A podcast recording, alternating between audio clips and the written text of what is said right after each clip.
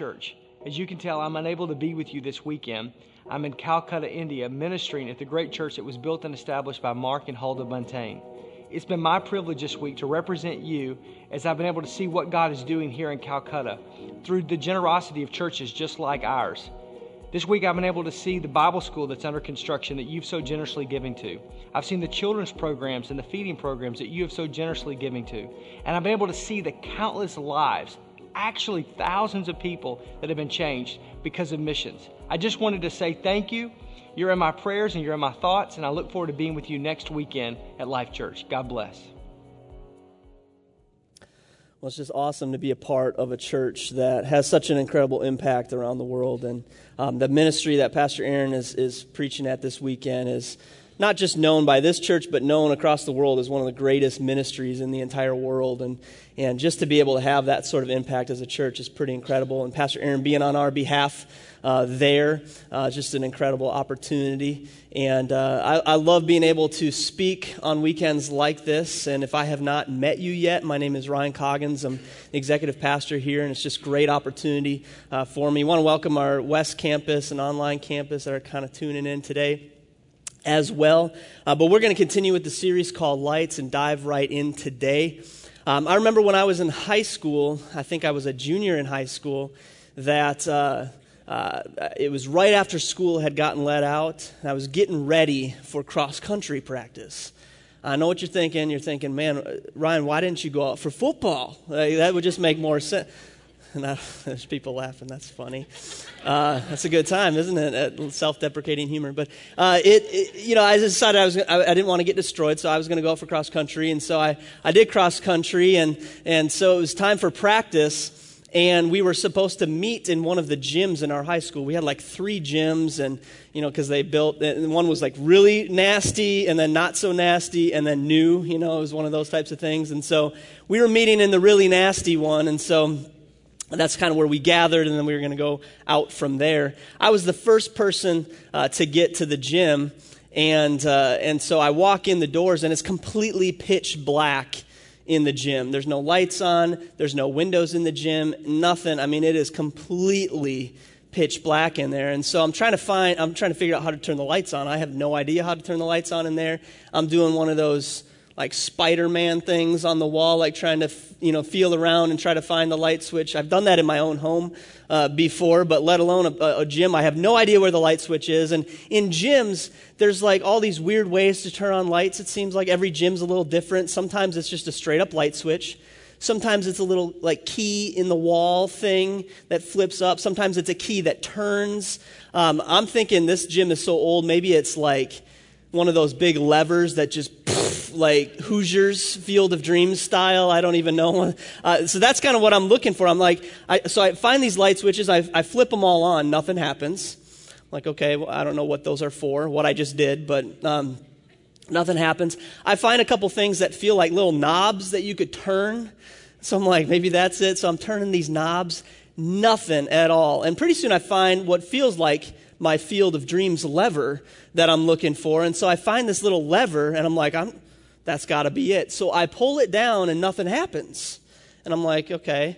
Um, I did realize, though, that it seemed like there was a loud beeping noise uh, going on throughout the entire school. And I, it actually took me a good 10 seconds to put two, you guys were way quicker than I was. Um, but I was like, that's, that's weird that that's happening right now. I guess I bet. And then, you know, I figured it out real quick that I had pulled the fire alarm um, in the gym. Um, none of the emergency lights in the gym worked, though, so it kind of really threw me off, which is good thing we got a, a fire alarm in there. But um, so I'm trying to, so I, I decide what any kid would do, and I'm just going to pretend that I'm innocent. And uh, so I walk out of the gym into the flow of traffic. Everybody is like evacuating, and, and I'm like, yeah, what happened? Was, is this a drill, do you think? Or is it really a fight? Maybe home ec again. They just let it rip in the microwave or something with, uh, with popcorn or something like that. I am trying to pretend like I'm, I know nothing that's going on. I actually walk outside with everybody else, like, oh, I guess we better evacuate. And I don't know what I was thinking, but I decided probably the best thing to do right now is to walk directly to my car, get in, and just drive home. And so, and that's what I did. And, and I don't know what I was thinking. Like, like that would appear less guilty if I do that because I remember a teacher saying one time that you could go to jail if you pulled a fire alarm uh, and it wasn't actually a fire. And so, and of course, that's probably not true, but I'm thinking that I, I don't want to go to jail. That's bad on the resume. I'm going to go ahead and just go home and not deal with it. And it's kind of this funny thing. And in fact, nobody knows about this story except the people in this room the people last night. So if you could keep that, uh, I could still go to jail on that one. So I don't want to, or at least get a fine. So I don't want anything to happen like that. But, um, you know, I have found in life that there are a lot of people that are walking around in complete darkness. And Scripture talks about it all, all over, all over Scripture. There's this big comparison between light and dark. And there's references all over Scripture to how anyone who, who doesn't have Christ in their life is walking in darkness. And you look around the world, and, and there's just over 7 billion people on our planet. And statistics say that somewhere in the ballpark of about 2 billion of them profess Christianity. So that means that 5 billion, at least 5 billion people have never experienced the life changing power of Jesus Christ. And they're, according to Scripture, they're completely walking around in darkness.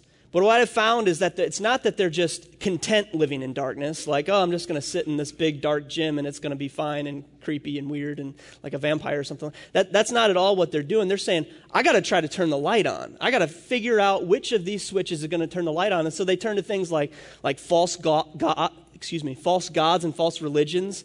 I mean, 25% of the people in this world are Muslim. And so they think that, you know, that's going to turn the light on. Or, or some people think that politics, like, if I just get fired up, uh, fired up enough about politics, like that's going to be what's going to turn the light switch on. That's you know the government's going to save save the world.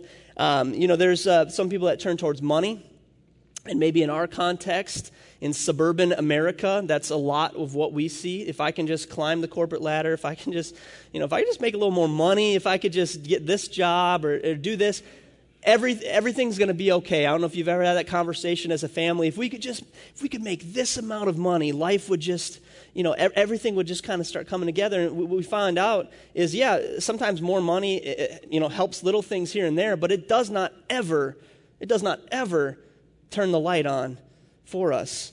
Some people turn towards drugs and alcohol and crime and things like that. They think that's going to do it for them. And, and others turn towards relationships and you know a, lot of single people think that if i just get married that that, that light switch is going to get flipped on. And then all the married people think if i just become uh, if it, it, not all the married people but a lot of married people are saying if i could just find a new spouse or if i could just not be married anymore that that the light switch is going to come on. And they think that relationships are going to solve the darkness that they're walking in.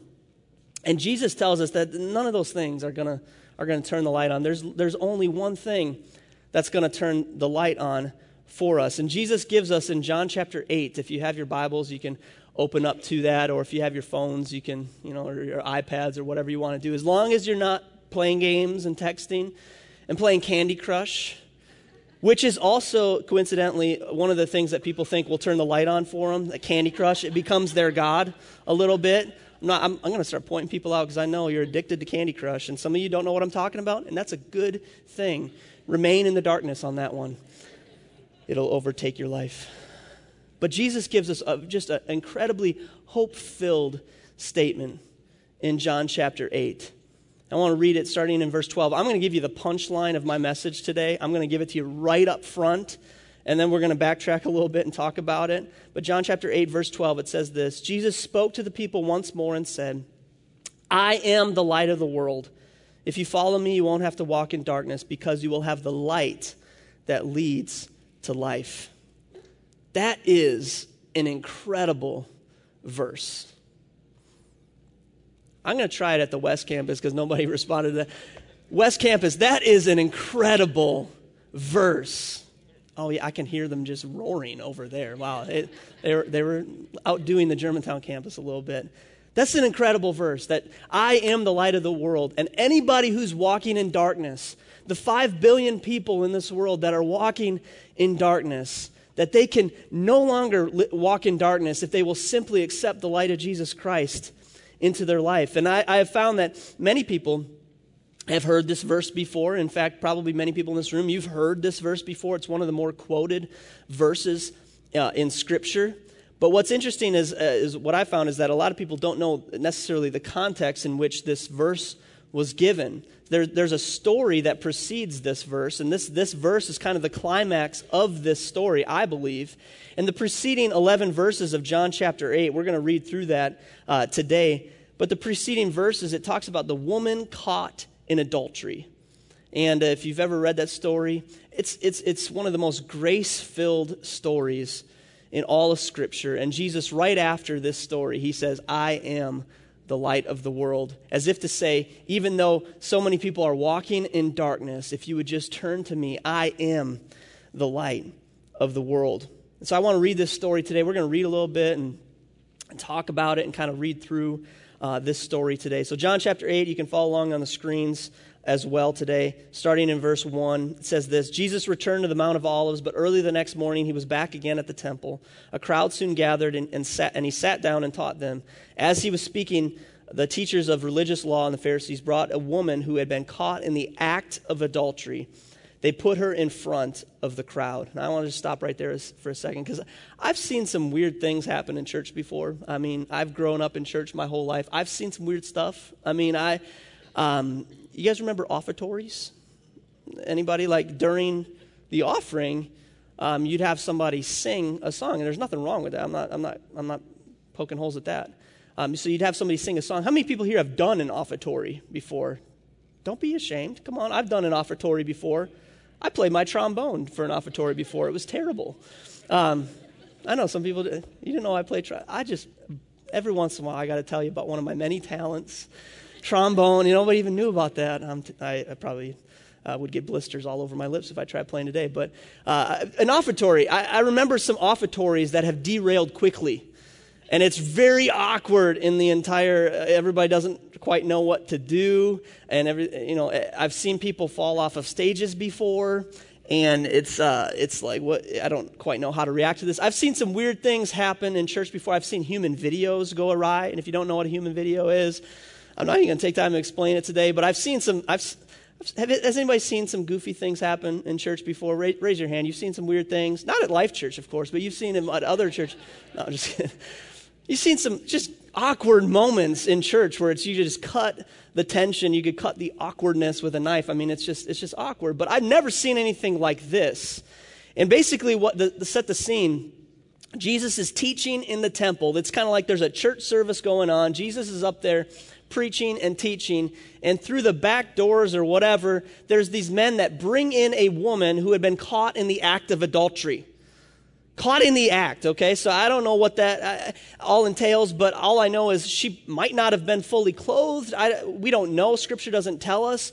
But regardless, um, they bring her in. She's completely caught red handed. She's guilty. And they bring her in and interrupt the church service, basically. And Jesus is up at the front. I can't imagine what I would do, I'd probably say something like, you know, Pastor Aaron's actually not here this weekend. And so you're going to have to call him later because I don't know how to deal with this right now. This is getting a little weird. Um, but it's a little awkward what's going on. And this is what they say to him in verse 4 Teacher, they said to Jesus, this woman was caught in the act of adultery. The law of Moses says to her, uh, t- says to stone her. What do you say? See, they were trying to trap him into saying something they could use against him. The first thing that we see, if you're taking notes uh, today, the first thing that we see in this passage of Scripture is that sin is exposed. This woman was guilty. I mean, she was guilty.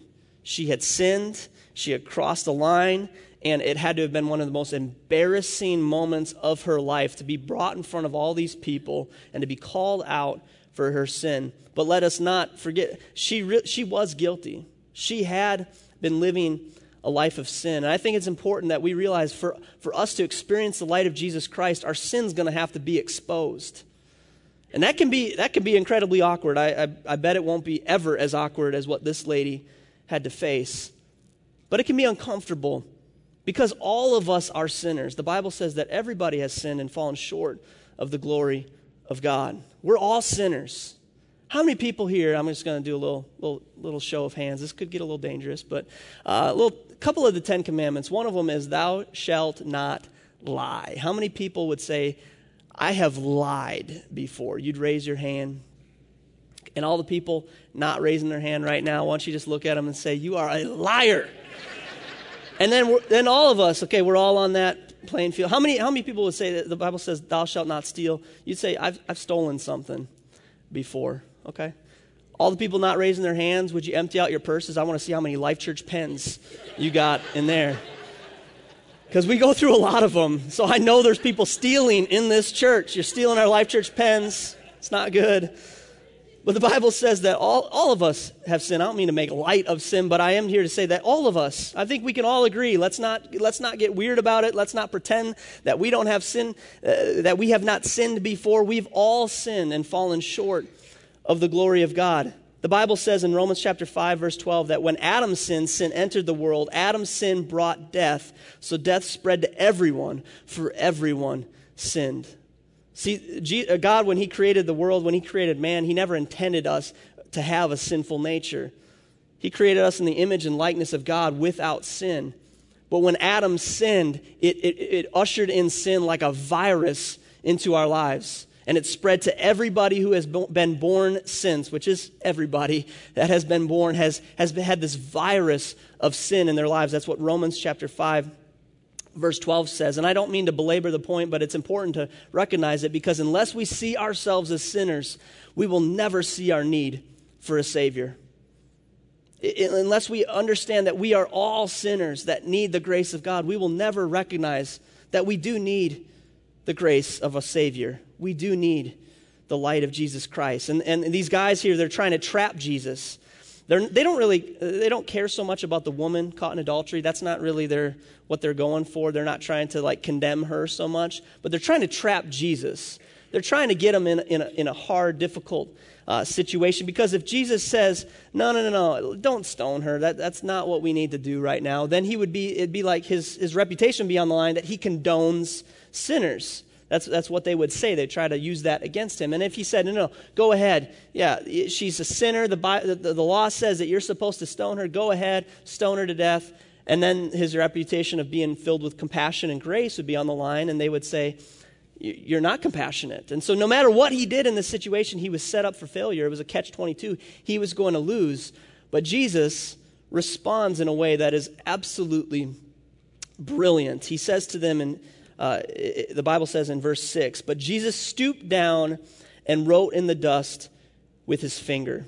Now, just to stop right there, I would love to know what Jesus wrote that day, and we could sit here all day. We could hypothesize and theorize. We could throw out all these different ideas about what was written. I don't know what was written. I mean, I can't tell you definitively. Um, the word written there is literally uh, the word katagraphin, which is translated as to write down a record against. It's not just that he wrote something down, it's that he wrote down a record against. I tend to believe that he wrote down the sins of the men who had brought the woman in.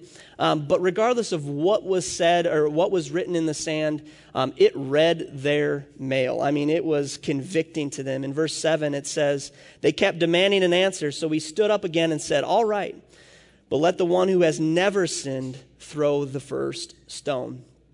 Let the one who has never sinned throw the first stone.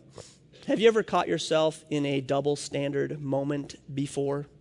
Have you ever, uh, if you are a parent in this room, you've probably done this where uh, you say something for your kids not to do, and then you do the exact same thing, or something is, is okay for you to do, but it's not okay for them to do, or, or just different moments like that. I remember when I was, uh, it was about seven years ago, I was youth pastoring in a city called River Falls, Wisconsin, and we were doing a lock in.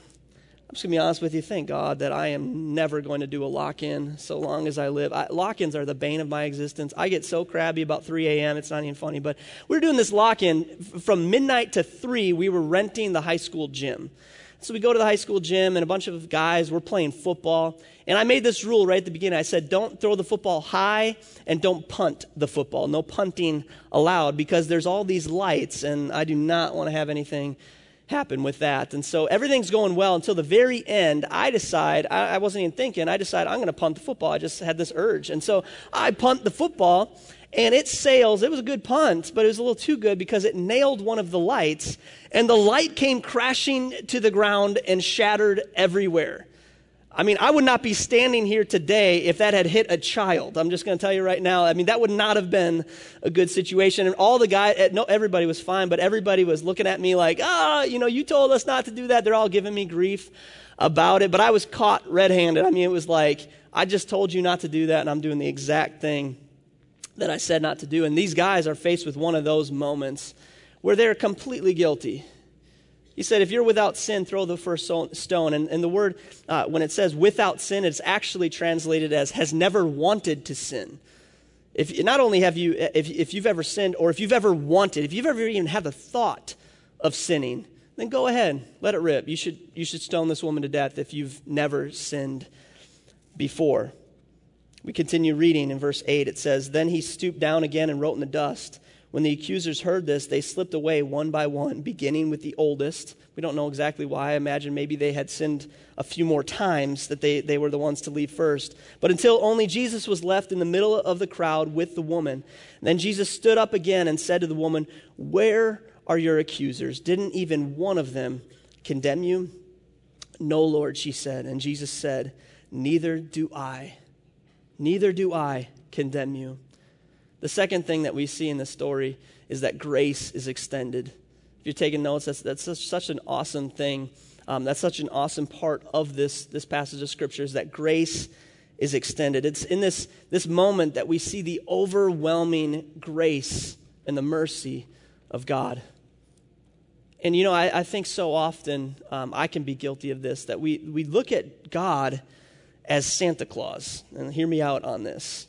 You know, you hear the song, he's making his list, checking it twice, look, looking to see who's naughty and nice. Santa Claus is coming to town. And if, you, if you're not good, if you're not nice, you're going to get a lump of coal in your stocking. And if you're really good, you're going to get a present underneath the tree. And I'm sorry if there's any kids here. I won't burst the bubble on the whole Santa thing or whatever, but um, should probably be in life kids anyway, but it's okay. So uh, uh, looking to see who's, who's naughty and nice. Santa Claus is coming to town. We think, we think of God the same way that he's sitting in heaven and he's got this list and he's just looking down. he's saying, is, is this person nice? Are they being good enough? And if they're good enough, they'll get a present. And if they're not good enough, they're going to get a, a, you know, a lump of coal. They're going to hate their gift. It's going to be terrible. And we, we project this image onto God. And here in Scripture and in many other places I could point to, that's not the character of God at all. It's a complete distortion of the character of God. Because Jesus, here in this passage of Scripture, he says, No, no, no, I have grace to cover your sin. I'm not here to punish you because of your I'm here to give you grace today to this woman who was caught in adultery. And what I love about this story is that we see that Jesus is completely full of truth and he's completely full of grace at the exact same time. And everybody tends to swing on the pendulum one way or the other, uh, typically. That you're either a truth person and you're kind of like, man, they, they ought to have it and they should be punished for their sin and this, this is going on, and you're kind of one of the, those truth type people, I'll be honest, I fall guilty of that often. Where I look at somebody who, who's, who's not living right according to my standards, and, and I'm like, oh, man, they, they're, soon enough, it's going to catch up to them. I mean, it's not going to be, I, I can tend to swing on that side of the pendulum very often if I'm not careful. And on the other side of the spectrum, you have people that are grace people and and there's this big debate between truth and grace and all this. And and um, you know grace people that they say well you know you know God's God's grace can cover that sin and it's okay and don't put your rules on me and all you know you kind of get a little bit a little bit soft on sin and things like that. And Jesus says it doesn't have to be an either or it can be a both and. And he says I am completely full of truth because to the Pharisees they came in with they were truth people very much self-righteous truth people. And so he, he dealt with them with truth. And he said, okay, if you think you're so good and so awesome and you're without sin, go ahead and throw the first stone. But the woman caught in the act of adultery who needed grace, he displayed grace to her. See, the Bible says in John chapter 1, verse 14, and when the Word became flesh and dwelt among us, and, and we beheld his glory, the glory is the only begotten of the Father, full of grace and full of truth. It's not that sometimes Jesus is, is full of truth and other times he's full of grace. He's at the same exact time, he's completely full of grace and truth. And so he extends grace to this woman, not so that she can keep living her life of sin. He extends grace to her so that she can leave her life of sin. And in verse 11, he says to her, Go and sin no more. Now go and sin no more. That's a powerful, powerful verse today. And you know, I think when I read this verse, um, you know, it's easy to look at it and say, okay, Jesus is kind of acting like a parent right here, and he's saying, he, so he, he, he shows grace and compassion to this woman, but he says, but you better not do it again. And he kind of, kind of, ta- but that's not at all the tone that Jesus takes. He's not saying, now you better not do it again. He's saying, you don't have to do it again. You can leave that life of sin. You don't have to live a life in complete darkness again. It's, it's a hope filled verse. It's not a punishment. It's not what I would do to my kids, and I'd say, okay, I'm going to, this is one time, get out of jail free card, but if you do it again, then it could be punishment to that. That's not, that's not how Jesus is approaching this at all. He's saying, you don't have to live that life anymore. Now go and sin no more. And the reason we know that that's the tone Jesus takes is because of the next verse. We read it earlier. I'm going to read again, verse 12.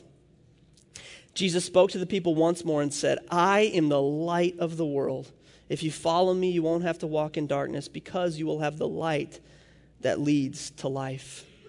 He, he gives us an incredible amount of hope in this verse. And the last thing, if you're taking notes today, is that hope is restored. Hope is restored. He says to this lady, You, you no longer have to live in darkness. You don't have to walk in darkness anymore. And this verse is, is a great verse, but it's, it's not personal until you accept it. Until you accept it, it's, it's Jesus is the light of the world. But when you make it personal, when you accept it into your life, that Jesus becomes the light of my world, Jesus becomes the light of your world. See, it's important that we understand that light always defeats darkness.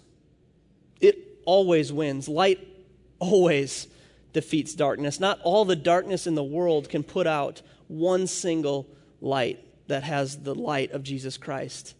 The Bible says it like this in John chapter 1 The light shines in the darkness. The darkness has never been able to put out the light. That's an incredible verse today. That regardless of the circumstance, regardless of how much darkness might be surrounding you right now, that there's nothing that can put out the light of Jesus Christ. I don't know about you, but that gets me excited. That brings an incredible amount of hope today. And there's no doubt that there's people in this room that are, that are walking in darkness. Maybe it's because of choices that you've made. And if we're just going to be honest today, that this woman was walking in darkness because of choices that she had made. Maybe it's because there, there's, there's sin that has overtaken your life, and, and you're walking in darkness today. And what I'm talking about, maybe it's even brand new to you. You've never even heard anything quite like that before that Jesus is the light of the world. Maybe today it's because of circumstances. Uh, maybe it's just that there seems to be darkness all around you that's just crowding in and, and kind of flooding your heart with darkness. Maybe it's because of uh, a trial or a circumstance that you're going through today. I can tell you that um, because I think so often you say, Ryan, what do you, you know, you're a pastor, isn't life is just so great. What do you, what do you know about darkness? And I, I don't know. I've I have had a great life, but I can tell you that I've been in the I've been in the hospital room when the doctor tells you there's no heartbeat. You know, I've I've gotten the phone call when they say somebody that's very close to you has been tragically killed. I mean, I, I I've been in those circumstances before, and can I tell you? That it's in those dark moments, it's in that darkness that Jesus' light shines the brightest. It's in those moments where we need more than ever for our hope to be restored. And we need to be reminded today, no matter how long you've been a Christ follower, that even, even the most mature Christ followers can have a moment of darkness, have darkness come into their life and tend to want to squelch that light. And you need to be reminded today that there is hope in the light of Jesus Christ. There is hope today for you.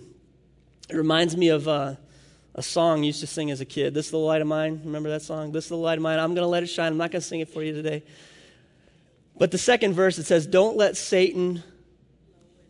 See, I actually, I don't say blow it out. I go it out because it's just more fun as a child and as an adult, I found. But don't let Satan it out. I'm going to let it shine. And I think so often it, it can be easy to let Satan blow out our light, to let the darkness just overcome us. I just want to encourage you today. I don't have a, a, a big, profound um, exegesis of Scripture for you today. This is a very simple message. But this time of the year, I have found that there are a lot of people that darkness tends to just crowd into their life. Maybe they'd start to remember, uh, you know, memories of people that they've lost in the past, or they start to dwell on, on things in their lives that they no longer have, or they, they, they start to let darkness just creep in. And I would just encourage you today and say the same thing Jesus told this crowd and told this woman who had been walking in darkness that I am the light of the world. And if anybody walks in darkness, they don't have to walk in darkness because they can have the light that leads to life. That's an incredible amount of hope for us today. Regardless of, of what you're facing, there's no situation too dark for Jesus. I love what Micah chapter 7, verse 8 says. It says, Don't gloat over me, my enemies, for though I have fallen, I will arise. Though I sit in darkness, the Lord will be my light. Psalm chapter 27 The Lord is my light and my salvation. Whom shall I fear? Whom shall I be afraid? I mean, we could just talk all day about the awesome hope that we have with the light of Jesus Christ. The question is for us will we receive that light into our lives so that our hope can be restored? Let me pray with you today. With every, if you could just bow your heads, close your eyes. I, I cannot pass up an opportunity to preach a message like this and not allow you to respond in some way because I, I know that there's people in this room, and there was half a dozen last night. I know there's people in this room. I know there's people at the West Campus. There might even be people, people watching this at home right now. That you just need your hope to be restored today. And I'm going to give you an opportunity. If you have never received the light of Christ into your life before, or if you know that maybe, maybe Satan has blown out your light today, but you would like to have that relationship with Christ, you would like to experience the light of Jesus Christ in your life today. I'm not going to embarrass you. I'm not going to call you up front. I'm not going to call you out or anything like that. I just, with nobody looking around, every head bowed, every eye closed, would you just slip up your hand just so I can see it, just real quick, and say, Ryan, I want that in my life. Yes, yes. Yes. Anybody else, you just say, I want that light in my life. Yes, yes. Thank you. I, I there's, thank you. Thank you. Anybody else, just say today, I, I just want to experience that in my life. I'm tired of walking in darkness. Anybody else? Thank you. There's probably eight or nine people. That's awesome. That is awesome. The Bible says in Romans chapter 10 that if we confess with our, with our mouth and believe in our heart that we will be saved. And so we believe at Life Church that a prayer doesn't save you. There's nothing mystical about a specific cadence of words or prayer.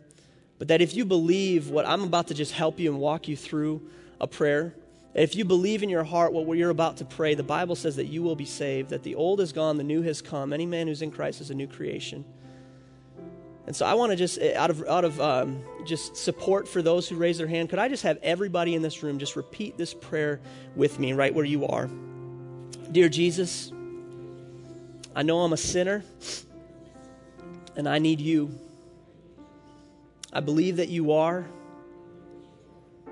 the Son of God, lived a sinless life, died for my sins, and rose again. Come into my life, fill me with light so my hope can be restored. Amen.